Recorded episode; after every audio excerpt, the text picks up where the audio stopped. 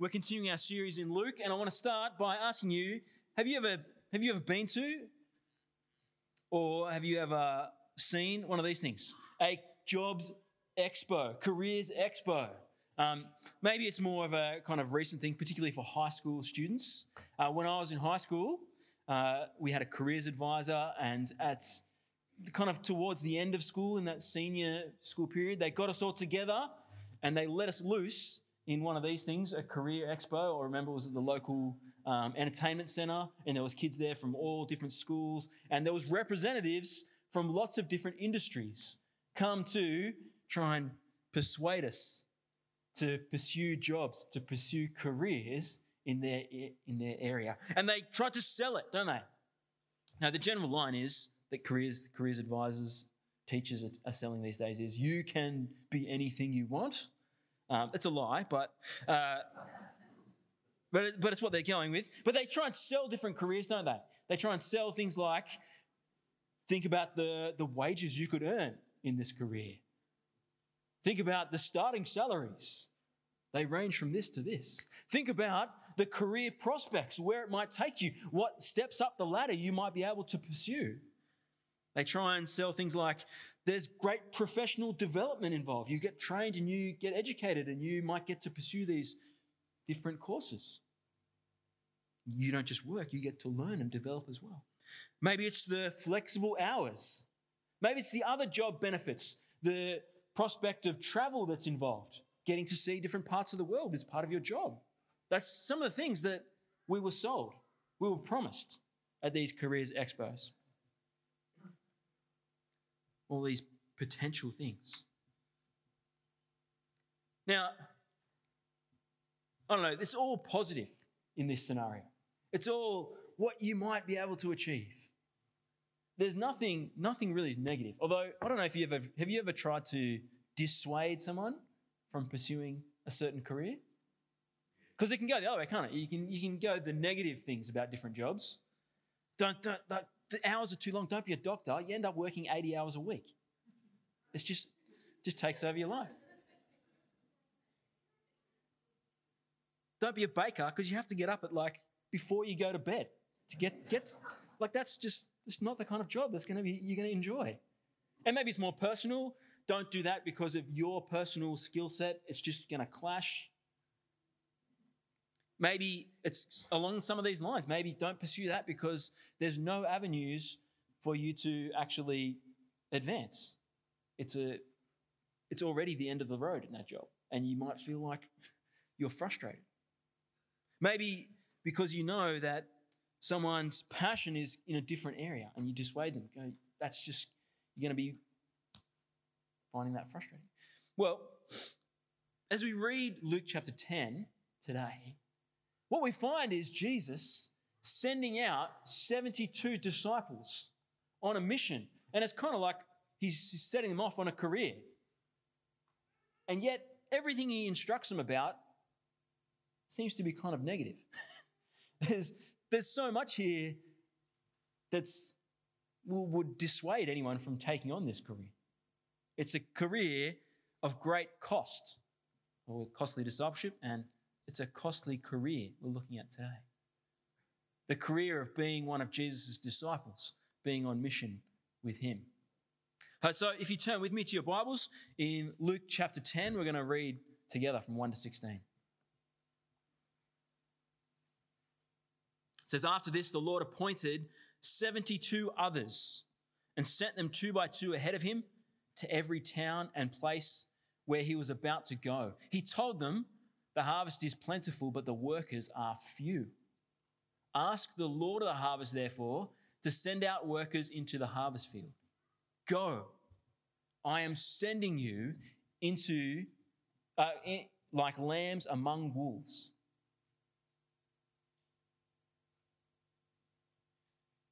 Do not take a purse or a bag or sandals, and do not greet anyone on the road.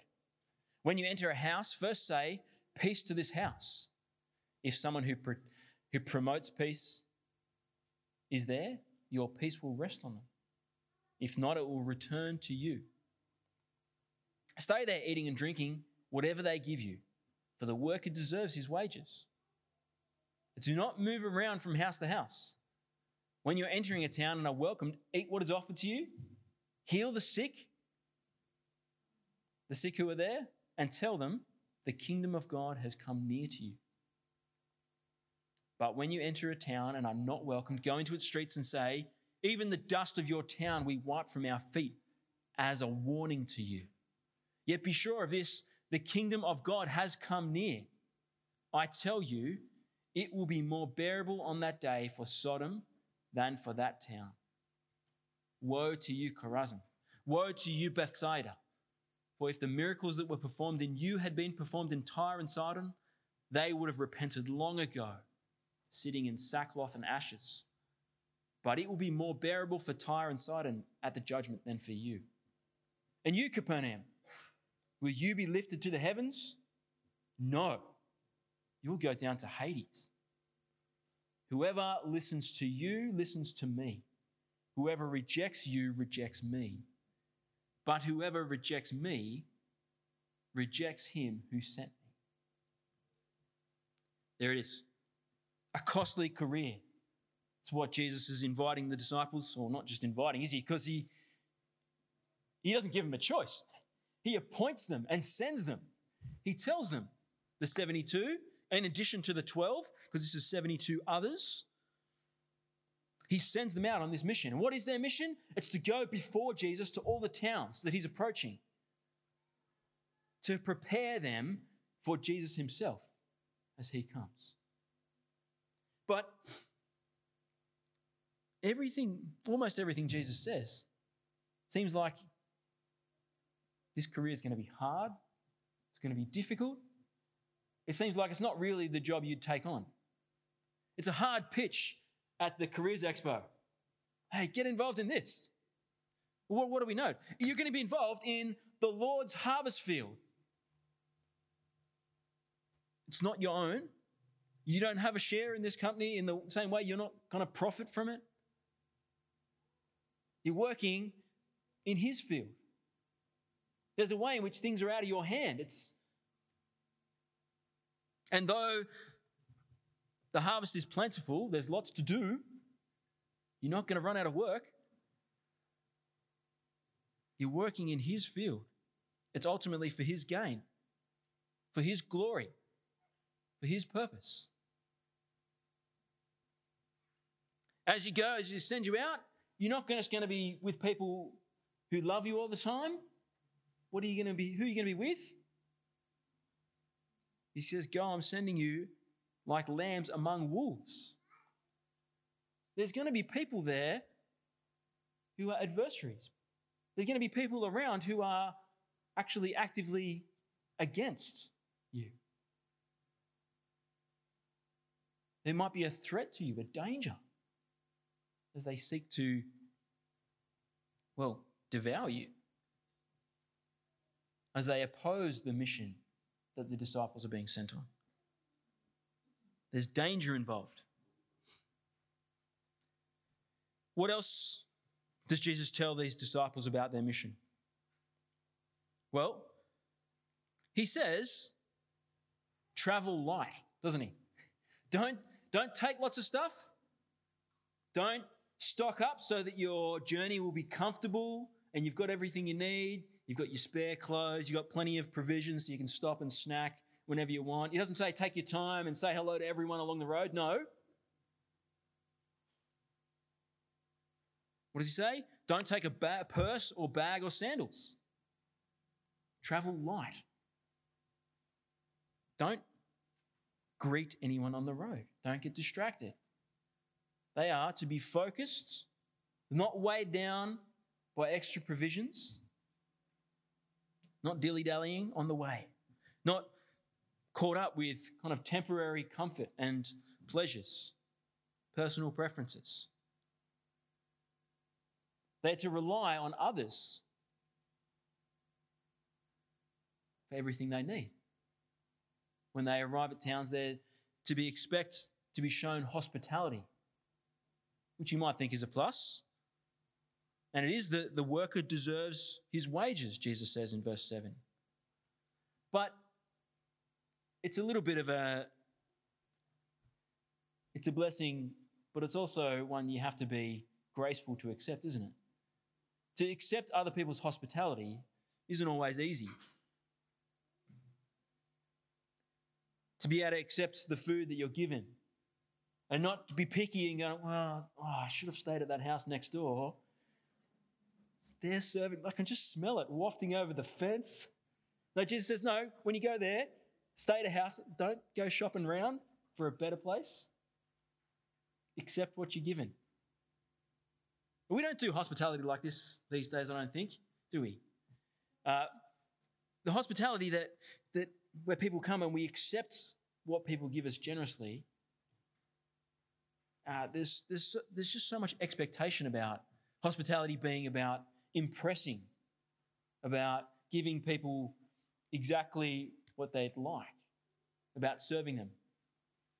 Uh, just an illustration of this. Uh, when I was at Christmas lunch, uh, one of my brother-in-laws was making tea and coffee, and he and he was like, "It's nice," but just this mentality. He, he asked me, "You like a tea? Great, white sugar, the kind of normal things. How do you want it?"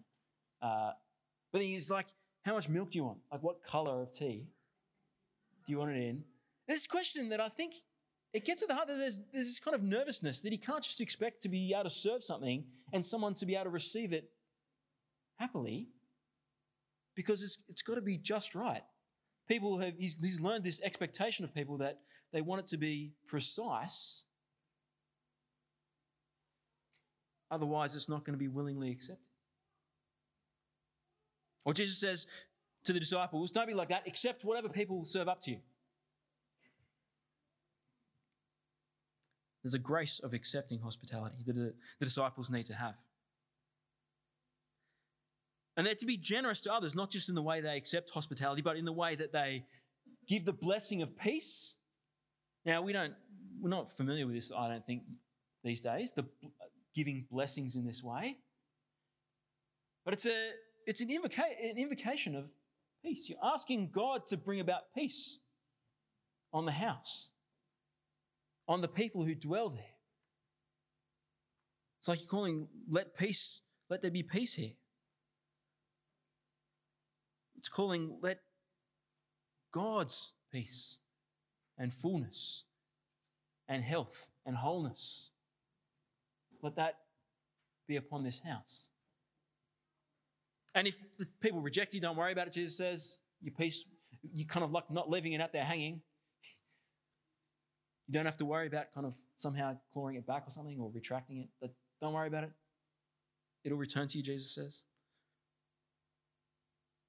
but they are to be generous in offering peace, in accepting hospitality, and also in the core of their ministry, in healing all those who are sick of that town, and in proclaiming the message of the kingdom. To verse 9 Heal the sick who are there and tell them, the kingdom of God has come near to you. The kingdom of God is upon you. It's not in the kind of near as in, well, you're nearly there. It's come near. It's in, it's, it's present with you. It's arrived. Because what is the kingdom about? It's, it's the reign of the king, isn't it? The reign of the king that they're representing as they come, go forward as his messengers. So they're to be proclaiming the kingdom of God is near. And they're to do this generously, proclaiming to all. Now, this might seem good. It's a good news kind of thing. You get to proclaim. If you're one of these disciples, you think, well, that's not too bad. You get to heal people, and your people generally like being healed, and they generally like getting good news. But it's a two edged sword because not everyone will accept this ministry. Jesus warns them that there will be those who accept it, but there will be those who do not welcome them, who do not welcome their ministry, who do not welcome the news of the kingdom. And so, to them, there's bad news to deliver. There's a warning to be given, which is hard. It's hard work. It's a hard task to be given to go and deliver bad news, to give the rebuke. We see Jesus expands on this. There's bad news. Uh, verse 10 When you enter a town and are not welcomed, go into its streets and say, Even the dust of your town we wipe from our feet as a warning to you, a symbolic gesture.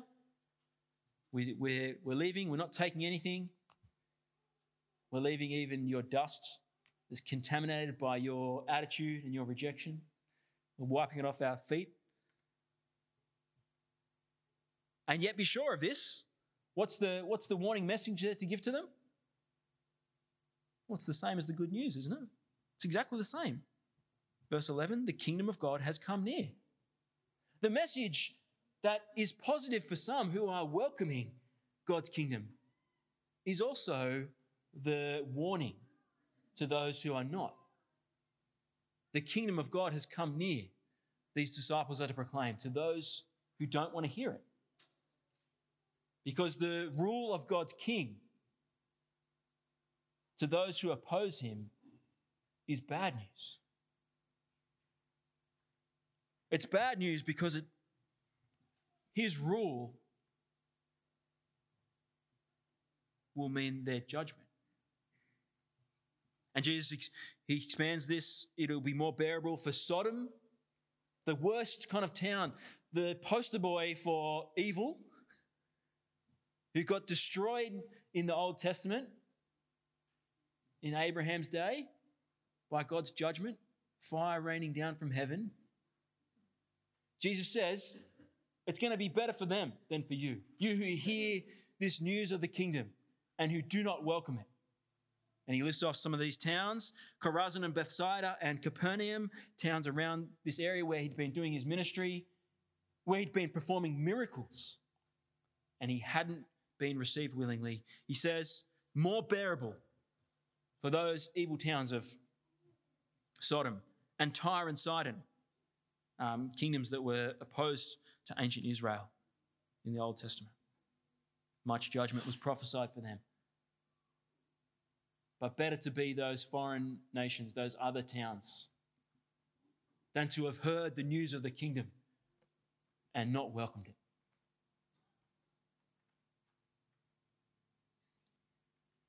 the disciples will be involved in delivering bad news. And Jesus finishes this section by reminding them that it's not personal. Whoever listens to you listens to me. Whoever rejects you rejects me, Jesus says. Your ministry is ultimately it's going to bring people into this decision. They're going to make a response, but really the, the response is about me. It's not about you as you carry out this role, this task. It's about me. Whoever rejects you rejects me, and whoever rejects me rejects him who sent me. God Himself, the Father. So there's kind of there's some good news in that, that ultimately it's not personal as they go about this role. Whether things go well or not, they're not carrying the weight of that on their shoulders. But I don't know, at a careers expo, there's no room for personal distinguishment, is there? If ultimately it's people responding to Jesus, then there's no room to go, well, look how well I've carried out my, my role. I should get promoted. Maybe I should kind of get Prince of the Kingdom, or something like that. There's no, there's no room for personal glory. Because ultimately, it's God's kingdom, it's His harvest field. It's His kingdom, it is His king, Jesus, the Son of God. And so the responses people make are ultimately to Him. This is the costly career that Jesus is sending these disciples on.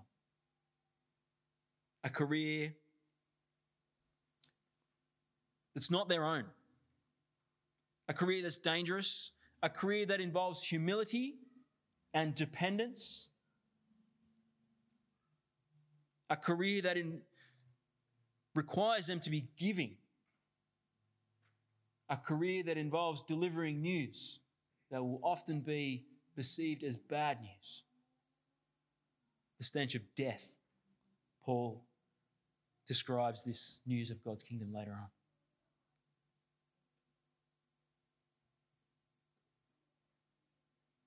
It's a difficult, difficult career to go into, isn't it? Well, Jesus was sending out these 72 disciples in pairs on a specific mission as they preceded him throughout the towns as he moved towards Jerusalem. It was a specific role for a specific period because once he got to Jerusalem, he didn't need them to go ahead of him anymore in the same way. But for those who are disciples of Christ, He does appoint and send us on a mission.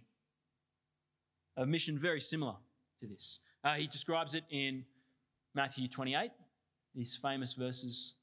Then Jesus came to them after he died and, res- and resurrected. Jesus came to his disciples and said, All authority in heaven and on earth has been given to me. Therefore, here's the mission go and make disciples of all nations, baptizing them in the name of the Father and of the Son and of the Holy Spirit, and teaching them to obey everything I have commanded you. And surely I am with you always to the very end of the age. Here is the mission, not just for 72 disciples, and not, not just for the 11 disciples that were left at this stage, because this is a mission that extends to the ends of the earth and to the end of time, far beyond the scope of those 11 disciples. This is a mission for all Jesus' disciples. This is the costly career that everyone who follows Christ is called to. The mission of proclaiming Him, making disciples throughout the world teaching people to follow him, to obey him, baptizing. This is what you and I have been called to a costly career. And so many of the things that Jesus was warning his disciples about or explaining to them apply to us in this mission. It's still his harvest fields that we are called to. It is not our own personal kingdom that we are working for in this mission, it's His kingdom.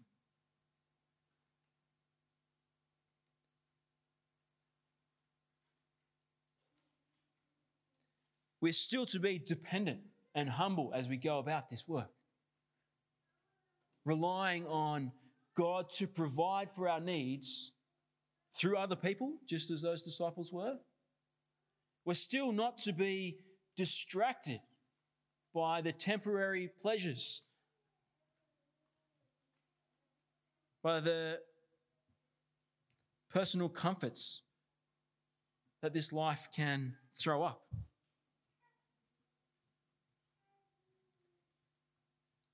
We're still to be generous towards others. Without being discriminatory, discriminatory and just kind of going to our favorites, the people we feel most comfortable with. No, we are to offer this ministry to all generously. Not knowing who it is that God Himself is stirring up, whom He has chosen and called to be His disciples. Then it's not always obvious from the outside. In fact, sometimes it's completely counter to what we would expect, the way God works. And we're called to this ministry of proclaiming the King and his kingdom. It's a costly career, friends, but it is our career, all of us. As we follow Christ, we're involved in his kingdom. Every one of us, not just full time pastors and full time missionaries, there's a place for them as well, but this is the agenda for all of us. Does it sound appealing, this costly career? I've, been kind of talking it down, haven't I? Pointing out all those hard bits. But the reality is, it is costly, but it's also a privilege. A privilege to be involved in what our King is doing. It's a privilege to be his ambassadors, to represent him. It's a privilege to be involved in his harvest field where he declares that the fields are ripe for harvest. To be involved in something that's going to endure long past the temporary things of this life.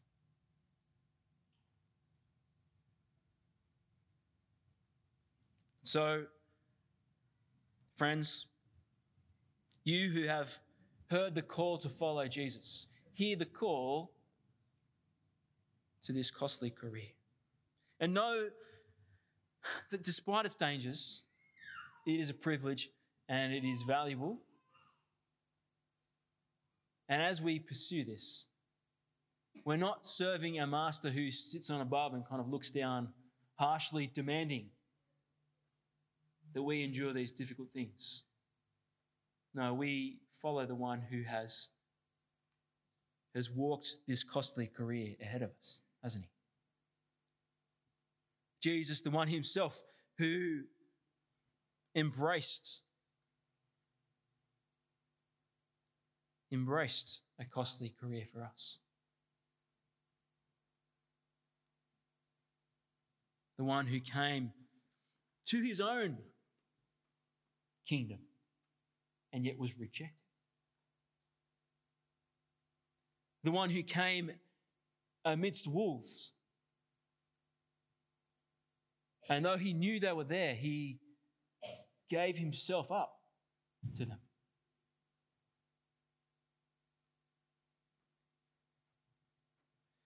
The one who accepted not just the hospitality and welcome that was offered when it came, fleeting though it was, but who also accepted the betrayal, who accepted the abuse, who accepted the ridicule and scorn, who accepted ultimately the Father's plan of suffering and death for us.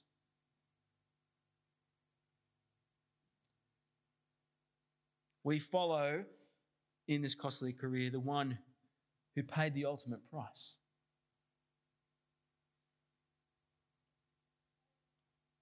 But in doing so, made this made this career worthwhile.